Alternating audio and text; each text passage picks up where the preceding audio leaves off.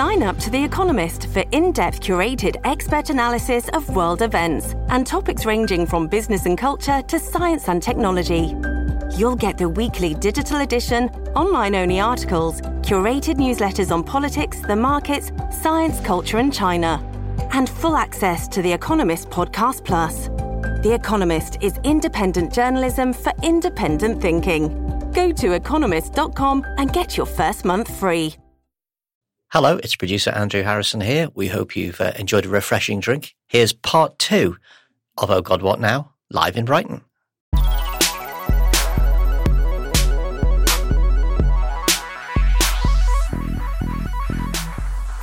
That's amazing because uh, I, I could only see how many people were here with the lights. Because when I first came on, I just thought there were about 10 people uh, on the front. So I'm glad that the other rows are full as well. It's a good looking crowd. Yeah. Yeah, all right, all right. Um, well, welcome back. In the second half, uh, are we due a political vibe shift? Uh, Boris Johnson limps on. The Queen's reign is past the halfway mark. Um, what's the next few years have in store for the United Kingdom or the disunited kingdom?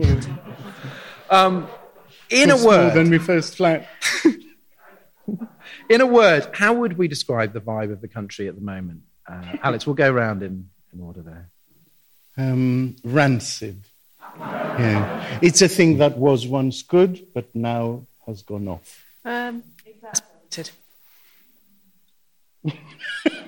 you asked for what? You're not allowed to swear. You asked Obviously, I'm going to say cunted, aren't I? I mean, that's of course I am. So let's just get it done with. Yeah, so cunt, cunted.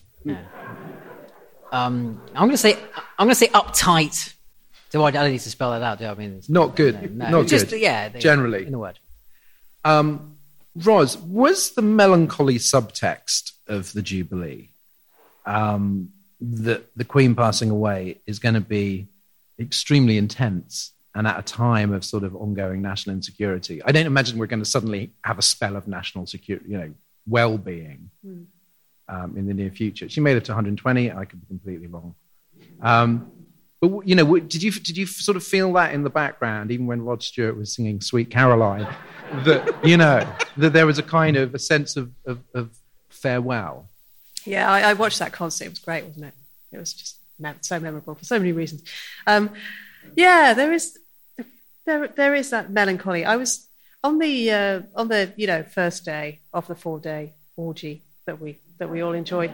I, I took I took my son. I took my Well, son. why not use the time wisely? I say.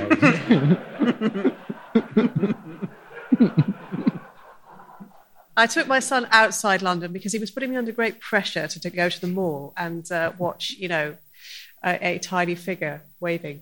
Um, and uh, I wasn't going to have that, obviously. And also, he would have freaked out had he actually been in a crowd that big. So we didn't do that. We went to the North Downs Way and we had a stroll along a nice, you know, deserted, deserted um, uh, path in, in Kent and ended up in a village, which I think was a bit like the one you mentioned in Suffolk, um, because there really was, yeah, there, there was there was a full full flag display, and there were there was there was a full flagpole in the pub garden, and bunting. It was overwhelming. Anyway, that's Kent for you. But anyway, to get to, to return to to return to the anecdote that I started. It's like Ronnie Corbett. he was sitting there saying, "Can I marry? Can I marry Charlotte?" And I was like, "You can, you can."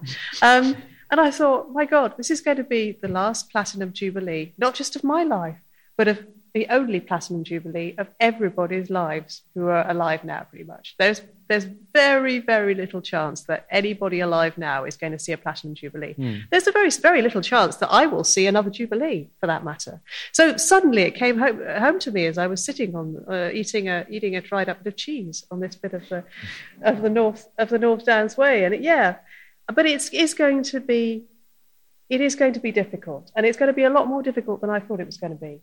We won't be able to tell a story about the next couple of reigns, at least, because mm. these will be old men coming to the throne very late, probably in their lives. There just won't be the opportunity to have that to have that royal story.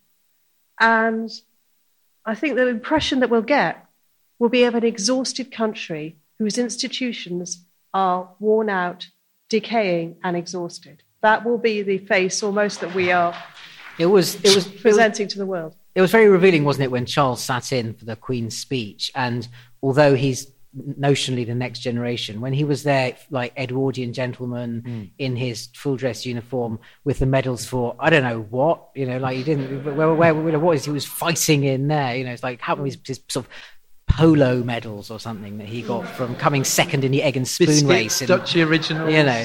Uh, but it felt all like the kind of you know, the the martial, yeah, like kind of as I say, like you know, cross between you know, sort of an Edwardian gentleman and Mr. T with all the kind of stuff, and, and it just uh, it felt way more old fashioned, and I thought actually that it, it's going to be it's it, it, it, the the just the sort of the obsolescence of it and the antiquity of it is, is going to be very jarring very quickly. Actually, once he's king, I think. I thought he looked really good. Well, you like him. You said you No, like that was him Paddington. You're getting mixed up. But you like him because of his wintry melancholy. But that's probably not what the nation needs, is it? I disagree. I think that they profoundly need it and want it and feel it deep in their heart. And they're going to get it. and they're going to get it really hard. Get it hard. Well, Wintry melancholy is probably the best single description of the British character, along with sort of silent, aching, yearning. I think he summarizes that very well. Holding on in quiet desperation is the English way. It is exactly, Yeah? exactly. Yeah, yeah. Okay, they were thinking of Charles when they wrote that lyric. actually. Um, Raf, it's very hard for, for ailing governments to find a new lease of life. I mean, is that, I mean, it, sort of historically, is it sort of irreversible that once you've got to a point where you appear to have no ideas, like, is there ever a kind of way that, a, a, while in government, because I'm just thinking in my lifetime, The answer is no. No, To the question. I mean, so there was a, a couple of things. I mean, I remember Ed Balls actually said this to me once. Like, we tried so hard when Gordon Brown came in to Right. do renewal office, and it's really, really hard. And there was this great story of you know when you become prime minister, and the uh, you know the, the head of the civil service, the permanent secretary, comes in, um, uh, you know the cabinet secretary, and the first thing he always says is is. What are your instructions for government, Prime Minister? That's the sort of the convention. Uh, and you know, everyone had been waiting for Gordon Brown to come in and thinking he had there must be something in his little knapsack of ideas that he'd been carrying around for 10 years that he was going to do. Uh, and he replied to the cabinet secretary, who was Gus O'Donnell, I think, at that time, and said, um, What was Tony going to do? He had nothing. what? Um, and you know, and so, but what what the, the extraordinary thing that Boris Johnson pulled off, um, apart from himself, uh, is the 2016 is making Brexit because Brexit was essentially a kind of revolution. Uh, and part of the, the sort of cultural apparatus of revolution is it's year one in the new calendar, like the old ways. It's all ancien regime. I mean, the fact that basically Nick Clegg, Ed Miliband, David Cameron, George Osborne, all the same party, somehow they're all Remainers. You know, Hang on, they, they, that, that was an extraordinary thing to have achieved to make that all ancien regime. Theresa May, literally everyone who wasn't Boris Johnson. This is year one. Everything's sort of preamble 2016, but really everything starts in 2019 Yeah. um, that means you know he's got this whole new era. But actually, what we've got now is we're in year twelve of a Tory incumbency, year thirteen, and Yeah. actually now that that spell has broken, and all the gravity that he postponed uh, of the full decade of incumbency is now landing on him, and he's fucked. I think in that respect. So, so maybe You're we making me should be swear. I normally like restrain myself. But, but then maybe we should be grateful because that resetting to year one, you know, maybe when the next person Oh, yeah. come in, just by virtue of not looking like a pile of laundry and saying the wrong thing at the wrong time always, people will think, oh, so this is actually quite neat. Maybe. Yeah, I think there is that long term sort of rot behind a, behind a government when it's been around too long. Um, Raf, the media's been criticised for focusing, is always criticised for focusing on Westminster drama rather than policies. Unlike us, we never mention Westminster drama. um, is that, but I mean, is it hard to do for journalists to go big on policy if the two main parties don't have big ones to talk about? Like if you're basically running against what the news is. Yeah, I think up to a point, there are always policies. Now, the leveling up is an actual idea. I mean, it's it's an absurdity in the way it's being delivered, but you could look at ways in which it's being done. There are actual policy things you could talk about. I think the biggest structural problem, uh, you know, and I, I can defend the lobby system up to a point, but I think there is a, a, a, a more profound structural problem in the way that the culture of Westminster politics and reporting the way it's done uh, has acquired that sense of the rolling parlor game. Mm. That means we do end up obsessing about personalities. That's exactly. I mean, Boris Johnson becoming prime minister is is as a product of that and then an amplification of it because we end up just psychoanalyzing the prime minister mm. instead of actually thinking about what you would do to fix fix the problems of the country and then within that you then get this situation where the, the way you get advanced through the party ranks or the way you get noticed is by being good at media appearances being good at briefing working out how to seed your lines to the right journalists so the quality so there are mps so like um um oh what's the name of the uh, mp east ham uh, recently got a knighthood. A Labour guy was Stephen Timms. Thank you. Um, Would you like to come up? Yeah. So, like, there's a classic example of a of a really thoughtful, decent, smart person knows everything about knew everything about the welfare brief, lots of things about policy.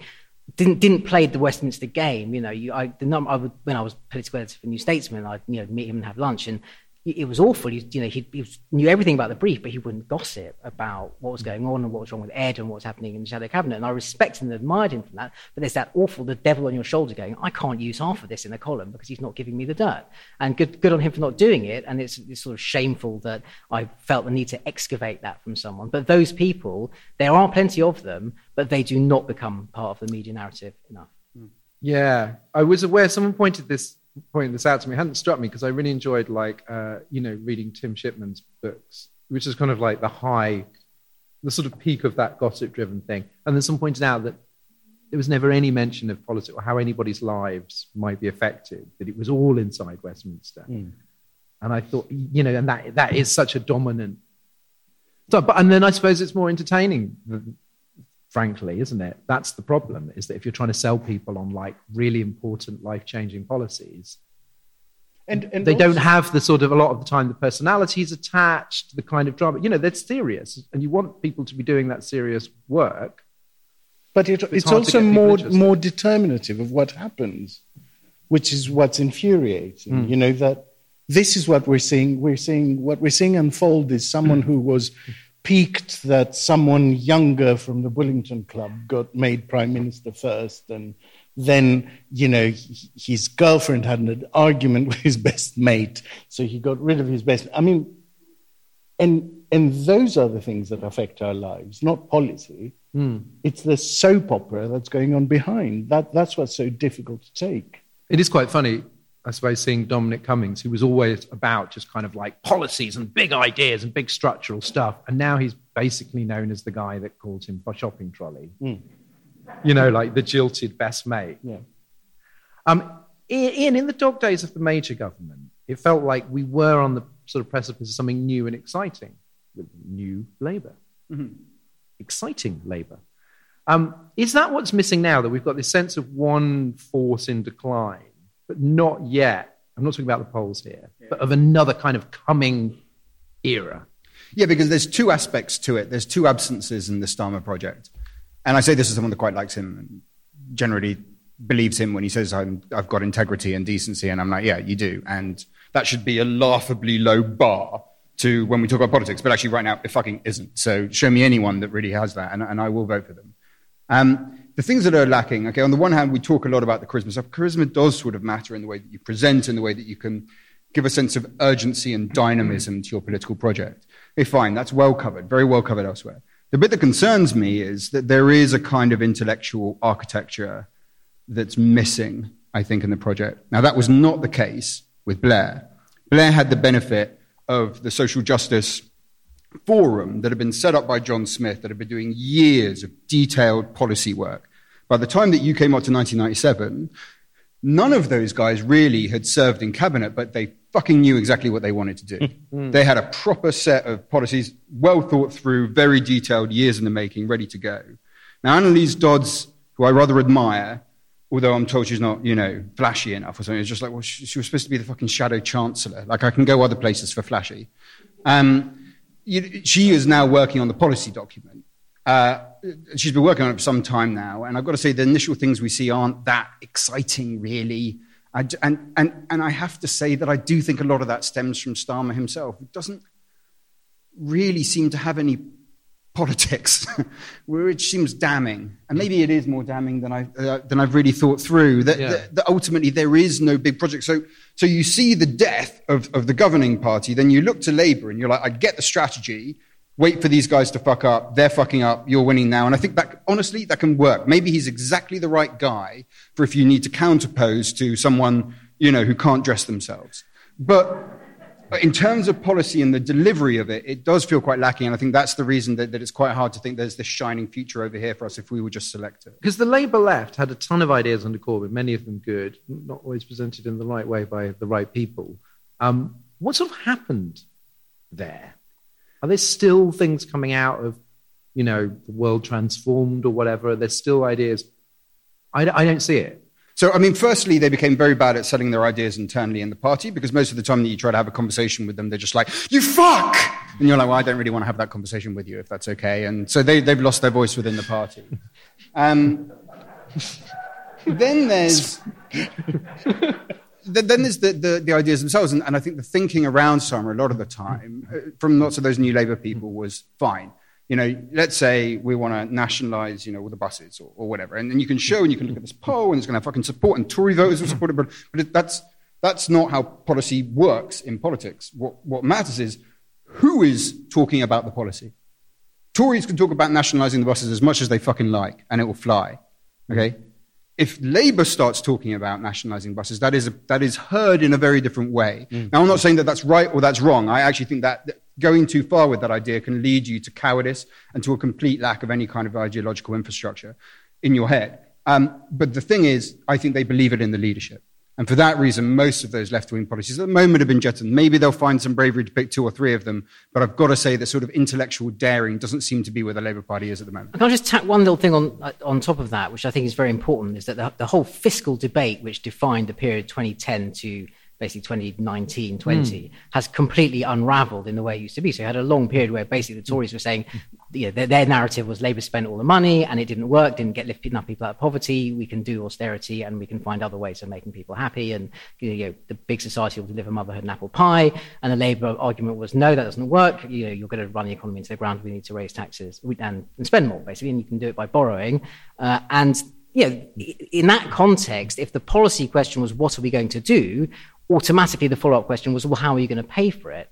And then the combination of the pandemic and Boris Johnson basically not really caring about fiscal policy at all means you have a situation where the Conservatives are running a bizarre fiscal policy where they hmm. are, you know, they're borrowing plenty. There are people on the Conservative side saying you could borrow more. They're, they're all over the place on, on taxes, as you say.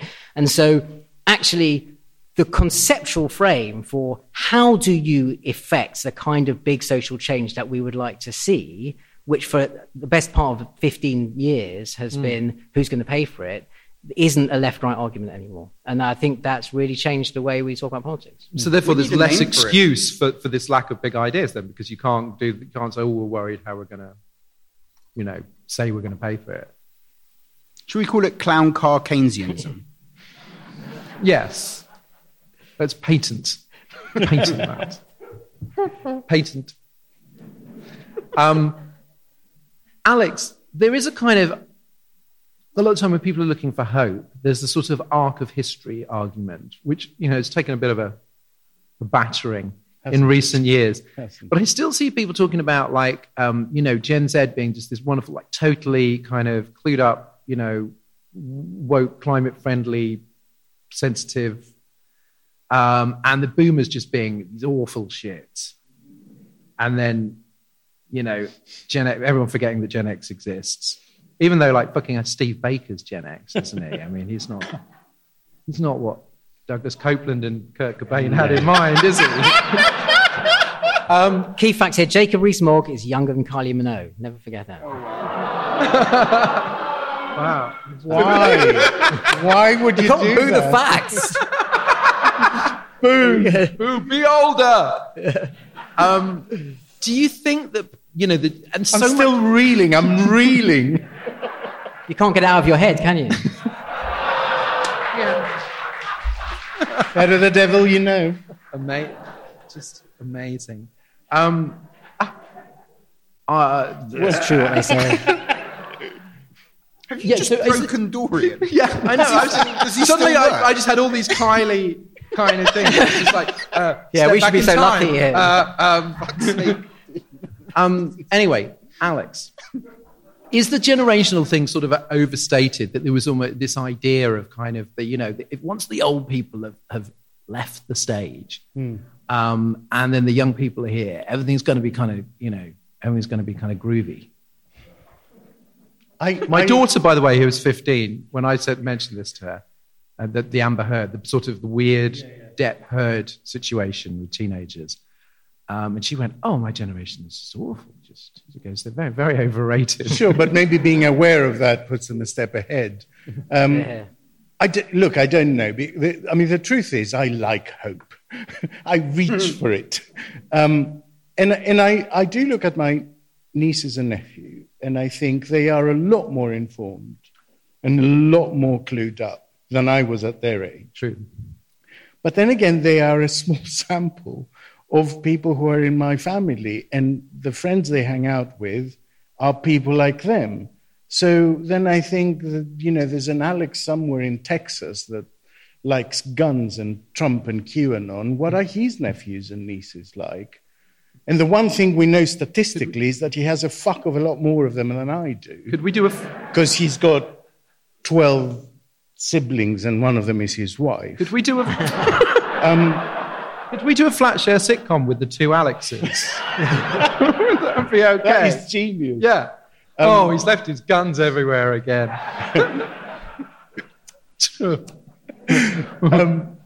So I, I don't I, I think the thing that will have a real impact actually is the disappearance of the generation that actually experienced the war.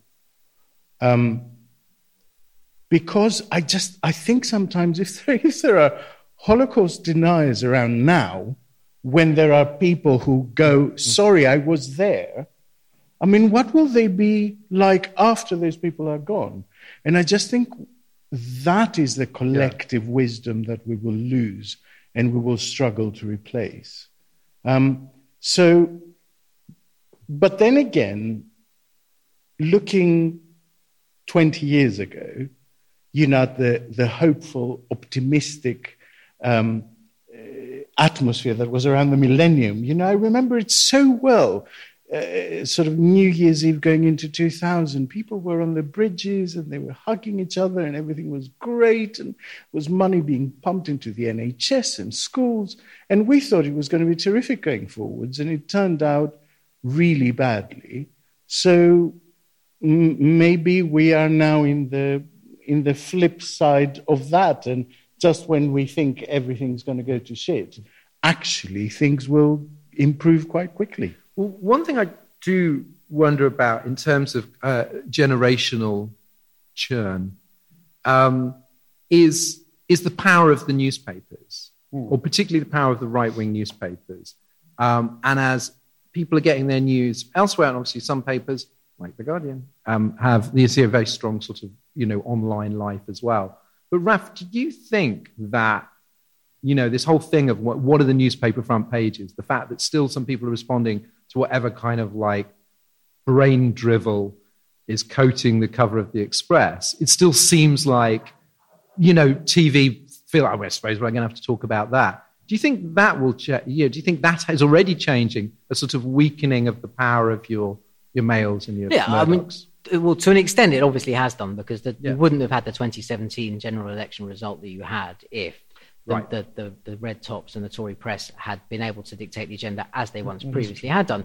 Where that is still effective is not the mass readership; it's the transmission mechanism through broadcast. It's the fact that you know when you, the questions that get asked of the minister on the Today program are the ones that are asked by the front pages of the newspapers. So the, the sort of Starmer Beergate korma chicken curry thing um, was was was amplified as an issue because five consecutive days the Mail decided that that was an issue equivalent to Partygate, um, and and whether or not there was you know, there were questions to answer that it they wasn't they weren't equivalent questions. Now it'll be very interesting to see you know because at the same time these you know, these newspapers you know they, they do still have to serve their readers. And if they get on the wrong side of that they can flip. And you know there is this question you talk about in the mid 90s you know there came a point where actually the Sun and the Mail and the others, they realized they needed to be on the right side of, of what was going to obviously going to happen in 1997. And what we're going to see now over the next year or so as Johnson, you know, as, as the Johnson project really sours and returns nasty and they try and go full bore culture war, and and the, the, the sort of the, the, cheerleaders for that, you know, the, the project energy of that is going to be sort of hardline Moggism. Will, which I think isn't where the country is, you know, will there be a culture shift where the, the actually the Tory press starts to see, oh, these people are cranks and freaks, right, and actually tilts more centre because that's where the country is, or do they just go? They think actually no, we, we we can go full fox on this, and we can generate enough noise to keep to make that the narrative. And I'm not, I wouldn't call it either way. Actually, I think mm. it's hmm. possible they'll suddenly go, no, actually these guys are losing, and we don't want to go down with them. We're going to call them cranks now.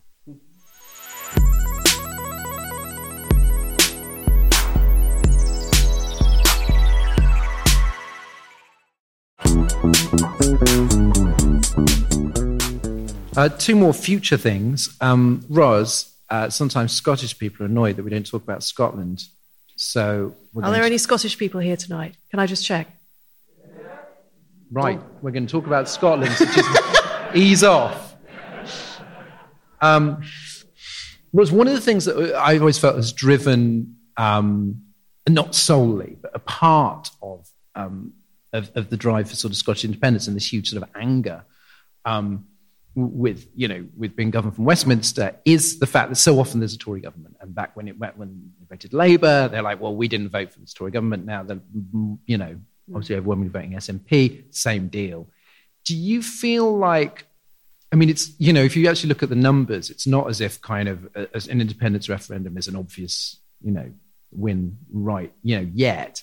Do you think that a Labour-led coalition, the next election, will take some more of the wind out of that. I mean, I just wonder how long this momentum mm. is, is, can sort of keep up. It could do. I mean, Nicola Sturgeon has had an extraordinary run. I mean, you know, the last set of election results shows how popular the SNP continues oh. to be. So it's a very strange position because if we do find ourselves after the next general election with a Labour, Lib Dem, SNP kind of coalition arrangement, and if the price of that for Starmer, or whoever is in charge of the Labour Party at the time, if the price of that has been a promise of a referendum, right. then that is both an opportunity and an enormous risk for Nicola Sturgeon. Because while there is the realistic possibility of a referendum in the next couple of years or so, then you know she's in a constant attack footing and she can trade off that. And of course, the fact that the Conservatives are in charge is naturally good for her. It's always going to be good for her. But if we end up having a Labour government that is competent, that gets things done, and there's a referendum, then there is a strong possibility that it could turn against her and people could say, no, actually, I'm cool with this now. Johnson's gone, the Tories have gone, uh, Labour's in charge, I can live with that. I want to stay in the union. So it's a big risk that she that she will be taking because it will undoubtedly be the be the price of any cooperation that she makes. I mean, she uh, Starmer needs needs her very badly, and Labour needs England, uh, needs Scotland in the UK very badly, um, at least. Uh, for the, in, the, in the foreseeable future. So there's a, there's a couple of different ways it could go, and I I'd, I'd, hesitate to predict that. I will, I will uh, conclude the, the, my remarks by saying that um, I, can, I can always completely understand the Scottish desire for independence. Mm. Economically, it may, not make, it may not be a good idea, but nor was Brexit. Um, and that's worked out great. So, and but I don't compare. Yeah, I don't compare the two the two impulses because I think it's uh, they're, they're not comparable. And I think there is a powerful impulse in Scotland for independence, um, which I can completely sympathise with on an emotional level, even though I'm not Scottish. Do you want independence from us? Is that what you're saying? Are you Scotland? No, I, I kind of almost Welsh, but not quite. um, finally, Ian, if we're talking about some sort of political, you know, rejuvenation, um, one thing that if Naomi were here, she would be talking about would be electoral reform. Do you think that's something that would bring us a whole new kind of politics, or Or is that perhaps too much to sort of heap on it that suddenly it's going to kind of, you know, rejuvenate? Um, No, people- honestly, people we get. I, I don't think you can overstate the importance of it. I think it's the precondition of almost everything that we want to do with the country. Like, you look at the why, why are the laws so bad? the, the reason the laws that we pass are so bad is because of the inbuilt majority that you get by virtue of first past the post. That big thumping majority. So imagine that you're an opposition party, right? You're looking at the legislation, you're like, how do I amend it when it's a committee stage? You know, what are the amendments I put down? Are you going to try to put down an amendment that makes it work any differently, or are you going to grandstand? You're going to grandstand because you can't fucking change it. If you're a government, you're overtaken with the machismo, with the ability that you can just put whatever the fuck you want in legislation and it will pass because of the size of your majority. Look at the way that um, the hate speech bill went in the Scottish Parliament. Okay, it was a fucking terrible piece of legislation. By the time it comes out, it was significantly improved because you have to have parties working together on a piece of legislation. Then think about like, we're in a very weird place here, Brighton, in any number of ways, um, but specifically politically, because it's the only place where the Green Party was able to find a localized support to get into Parliament. The rest of the time, you know how many fucking votes the Green Party got in 2017? One million votes. One million votes, and it got one MP for that. Yeah, that is a deranged fucking system for you to have. But what does it do to us psychologically? Why is the SNP so successful? Not because of the amount of votes that it gets, but because it has localized support in certain areas. Why are the Tories so successful? Because it's localized support in certain areas. Same with the DUP. If you're a party that gets considerable support across the country, you're penalized by the system. So it encourages all of this kind of, which plays into the culture war, all of this vision of us versus you, of we're distinct. That whole attitude, I think, threatens to tear apart the country in any number of ways. And then what does it do to your identity when you're in one of those areas? 40% of London roughly voted leave. And you look at those red wall seats, supposedly Brexity, Brexity, Brexity, 40% of them voted remain. Okay? But that kind of mixture of a political identity and the thoughts isn't summed up. In first past the post is just, no, this guy's won. Hmm. Okay? That's how you get it with the MP. So we're this kind of area. That's what we are. We're this, it's this great block making of humanity so that all of our nuance is taken and we're just constantly shattering against each other. Any way you want to look at it, whether it's psychological, whether it's constitutional, whether it's legislative, whether it's political, we have to fix the fucking electoral system. I agree with that. One, what, what? You totally question time that ending, didn't you? Yeah. I mean, not the fucking, Yeah. but the kind of the dun, the dun, the dun. That was very good. Yeah, I, I almost don't want to follow up with a sort of technical observation on that. But I'm going to anyway. Which, He which did the question just time ending. the um. The interesting thing uh, in, with regard to Scotland actually is that although the SNP support was growing and growing and that was brewing, the breakthrough happened in part because you had you got proportional voting in the assembly election, and there are so and you know what a fascinating often forgotten election result is the European parliamentary elections in 2019, which were weird for all sorts of reasons. But the Tories got 9%, 9% in that vote. Like number one, Brexit Party, number two, the Lib Dems. You know, it was insane. When you, when, and you know, Welsh politics is very different from English politics. When British voters are given an electoral system that doesn't create these weird internal coalitions within parties, they don't want Labour or Tory necessarily. They will immediately take the opportunity to break that duopoly, uh, and which is obviously why so many people in both Labour and Conservative Party don't want to give them that chance. And that is why, of course, the Conservatives have abolished the system in London and uh, t- taken it back to first past the post because uh, they don't want that to happen anymore. Well, have we fixed the So UK? I should have done more of that, shouldn't I? I didn't Yeah. I've got something here. Have we fixed the UK? I think we have. Um, before we go to questions, um, just going to wrap up part two of the Boris Johnson uh, Lifetime Achievements Quiz. Um, which of these did Johnson not fall asleep during? Sex. The state opening of Parliament in 2015. How can you be so sure? Oh, I that's- bet that's he pretty did. even true, I yeah, bet he he did. did. Ah, woof, woof, woof. At an airport in Perugia after partying with uh, Lebedev Yeah, at COP26. Which of those did he not fall asleep? What was the first one? State opening of Parliament 2015. Yeah, he stayed awake in that. Hmm? I think he stayed awake in He that. stayed one. awake. Yeah. One for hour. Uh, inflation. Wait, was that correct? Yeah, it was. yeah. Oh, Inflation is often measured by the price of Freddos. Um, Boris Johnson's Garden Bridge project cost 53.5 million pounds despite never being constructed. You are How many kidding me. Freddos could you buy with 53.5 million pounds? 53.5 million. Yeah. Okay. What are they, 45p? I reckon, no, there's, they've got 20p. I reckon you can get five for a pound. So that's going to be about 275 million Freddos. No, I think you get you get just over three for a pound. So I'd say 165 million. Aren't they 10p each? Last time No. I looked. No, no, no. What, when Even was in the, the last past, time you bought a In Freddo? Remainland, maybe. but- Um, well, Alex was because actually 178,333,334. It's not far. So Not far. Shall I tell you an interesting thing about Freddos? No. Just because we studied them when we were doing market investigations. So they started out 17 grams and they're now 18 grams. So they're, they're going the opposite way from most things which are I don't even know what they are. They're little chocolate frogs. You can't suck tea through them. It, it's a disaster. Okay. so the frog is called Freddo. Yeah. Okay. did, did you write any of these questions? No, no, but that's why they're fun for me too. They're written by uh, a crack team of question setters and quiz masters. And finally, how many children does Boris Johnson have?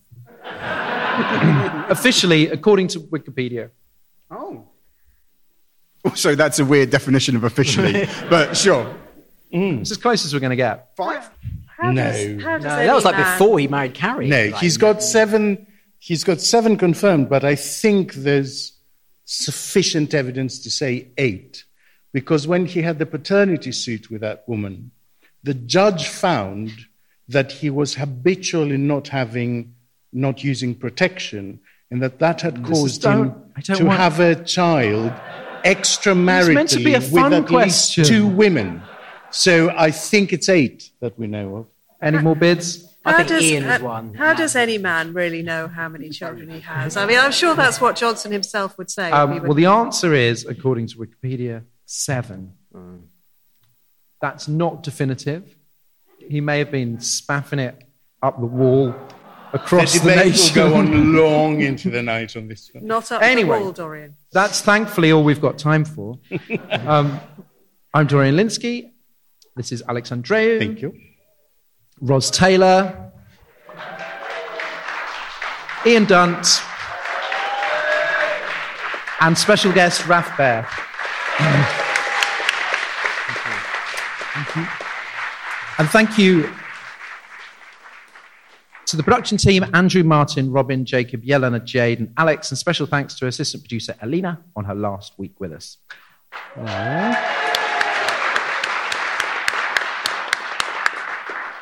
I think maybe calculating the Freddos, just, she was like, forget this. And thanks to you for supporting us and spending your uh, evening with us, whether in person or online. It's very nice. Thank you, guys.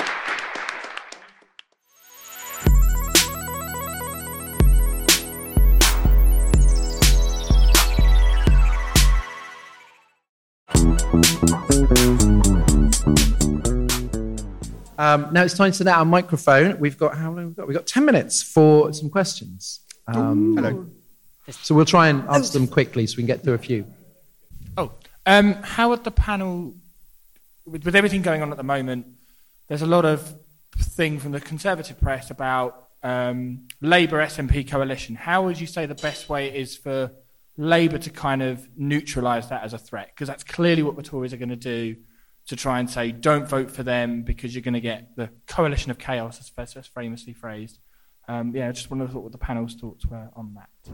Well, I I mean, this is the fourth time now, isn't it? The coalition of chaos stuff. It was like vote for me, David Cameron, or chaos under Ed Miliband. Then we had it three more times. Um, so it's probably wearing a little bit thin, I would imagine. Even for the average Express reader, they must look at it and think, I've seen this before. I think, I, thi- I think it's just not the threat it used to be. I mean, people have seen that, uh, you know, Labour, the SNP already has a great deal of power over Scotland. I think you can quite easily portray a coalition as, you know, status quo plus you know a bit a bit more Labour presence in Scotland, and that's not a huge change, as, as you say. I don't think it, it I don't think it, it it's really it, it, it terrifies the electorate in the way that the Conservatives imagine it does. I'm not so quite so sure about that. I think first of all, it was definitely something that the Lib Dems said hammered them in 2016 was that the, the fear of Ed Miliband being you know having being sort of led by the nose by um, by then Alex Salmond and it is a fact that Labour don't get, you know, have never had a majority without a load of Scottish seats, and the recovery in Scotland isn't great. The, the, the reason it was so resonant in that 2016 election was partly, not 2016, what I'm talking about, the 2015 15, election. Yeah. Um, uh, was uh, Labour didn't see it coming, but also because Ed Miliband, it played to a narrative of Ed Miliband being a bit weak and not really knowing what he was about. And uh, the, the, the crucial thing is that Starmer can see it coming, and they do at least have a position on this now, which is, you know, if the question is, what would you give Nicola Sturgeon in order to be able to govern? He can just say, nothing. I dare you to support Boris Johnson instead. Really? Mm. Is that what you're going to do? I, I, don't need to give them anything because their alternative is keeping this lot in. And if anyone in Scotland really, really thinks that they want Nicola, more, want more Tory government, fine. Then, then you ask yeah. Nicola Sturgeon whether she'd do that and that's that's what they should do and that's what they will do because then ultimately the the reality is the the the imp- there's so much anti-Tory impetus out there now that some of which was restrained in 2019 because of fear of Jeremy Corbyn that and the the, the, the Lib Dem you know, vote will now bounce back in all sorts of places. So there's all sorts of ways in which you can get close enough that I think Starmer can get away with that position in the way that Ed Miliband couldn't. Another question? Wow, it's low. Thank you. Um, if you haven't spent all your um, sovereigns or guineas on uh, Freddie Frogs, um, who out of the members of the cabinet would you put your money on as being the first to actually denounce Johnson and resign? Oh, Ooh, good question. Ooh. That was good. Mm, that is a good one.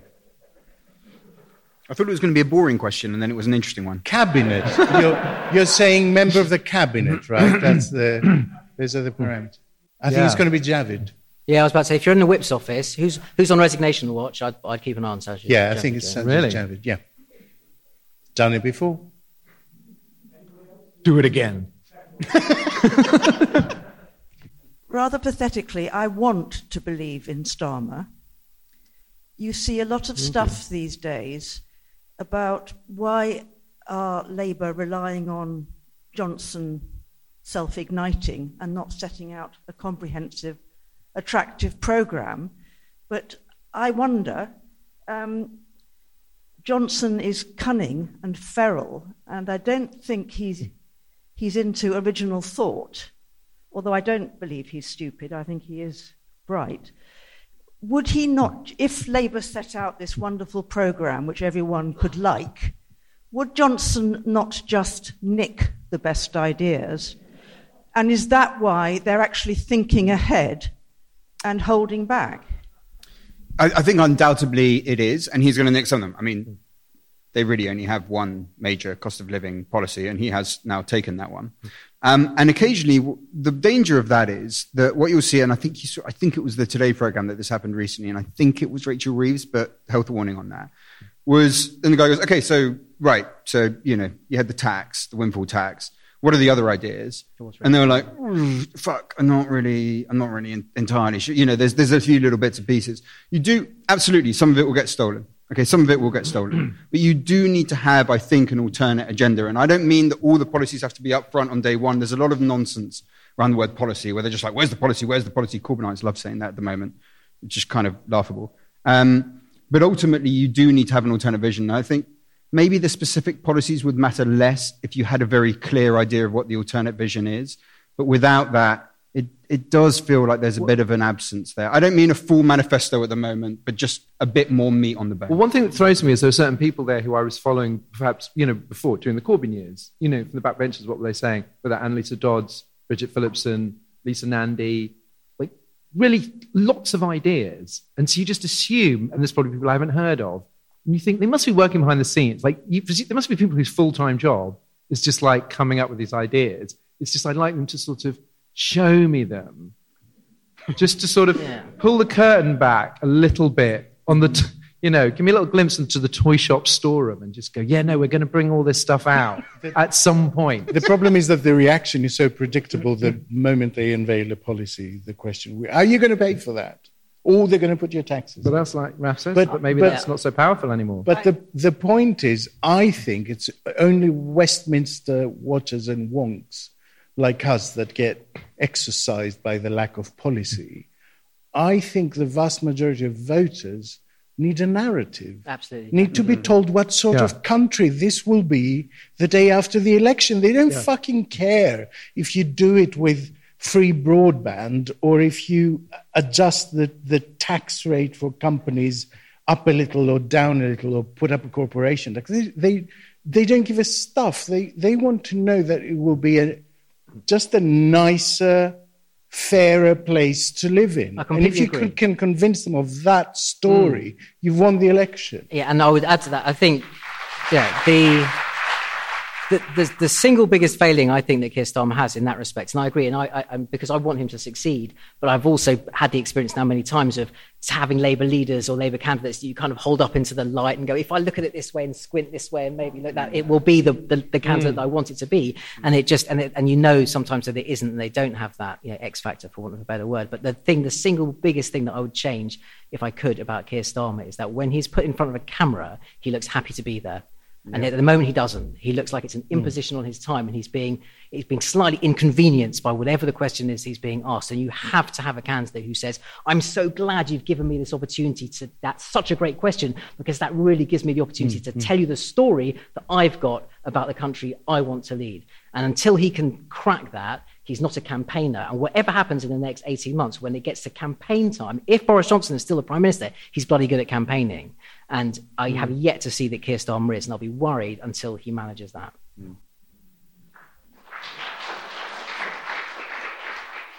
I love that. That's a very specific kind of applause. It's the I'm sorry that's true. Oh, shit. Um, I- um, do we we have time for more? Or are we done? More. One more. There's a. Oh. We're in injury time now. Um, I'd like the panel to imagine that they're having to make a hostage video. And in this hostage video, um, you're to explain why Brexit was actually a good thing all along. So I'd like your Brexit silver linings, please. Hang on, can I be clear? Is this does this have to have an encoded thing that my family watching it will know that I've been coerced into doing this, or do I have to try and make it a sincere argument? So I love that. To be like, Daniel Hannan is a very credible intellectual figure. It's very important that vacuum cleaners are more powerful than they currently are. Well, the European Union is quite clearly better off without us. Does that, does that help at all? It doesn't really. Do you know what I mean? It's I don't even think that's true, Thrown out of a club drunk and thinking, well, at least the people inside don't have to put up with it. but it's hardly a, a comfort. this isn't true. Um, but the, the argument. Um, You can't start with this. season. That's isn't like the true, vote leave campaign's unspoken oh, prologue. I don't have to perform it, do I? True, I don't have but- to- Um, What if? I kind of think that almost everything Boris Johnson does, by the way, comes with that implicit message to the audience of this Yeah, yeah. isn't true, but words will follow. Um, so the, the immigration thing that goes around now is uh, the view from experts, and it's not quite true, um, is that after the Leave vote, there was a decline in the salience and the negativity around immigration because some people in the public thought, right, it's been dealt with, it's been done, and so we can move on to other things. Now, I think that's quite true for several reasons. First one is those trends existed for several years before the Brexit vote. Um, and secondly, the thing is, you have Brexit, and then Brexit dominates everything in a kind of bureaucratic, administrative sort of way. Um, and then you have COVID, and then you have Ukraine. And it's just like, yes, of course, immigration goes down in salience because, you know, all this other stuff is there. However, probably there is some truth to it. That for a lot of voters, it was like, that's done. That's a done bit. Not just the free movement, but, but just immigration done. Um, and that changed something. So if you, if you really had to put forward the argument, I suppose from my perspective, you would put forward. Ian, I that hope one. for your sake you were never taken hostage. I mean, that would be, I'm afraid, a bullet in the back of the head. And, This and isn't true, but not, not unrelated to that. This isn't Brexit was a kind of purgative. it washed out and identified some of the most unpleasant elements and dangerous people in British politics. And it revealed them for who they really are. And ultimately, it will have served that purpose. And I hope that we don't, that we learn from the experience of Brexit and we learn what it showed us about ourselves and we don't go down that road any further. Well, thank you. I'm sorry. They'll never take me alive. I'm sorry. No, I was going to say they'll never take me alive, so it'll be fine.